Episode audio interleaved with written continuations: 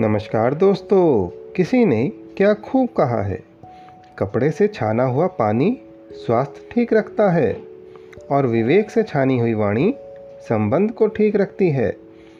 भले ही शब्दों को कोई स्पर्श नहीं कर सकता, पर शब्द सभी को स्पर्श कर जाते हैं। सुन लेने से कितने सारे सवाल सुलझ जाते हैं और सुना देने से हम फिर से वहीं उलझ जाते हैं। उन्हीं यादों को सहेजिए जो आँखों में चमक पैदा करें। उन्हें नहीं, जो चेहरे पर शिकन पैदा करें।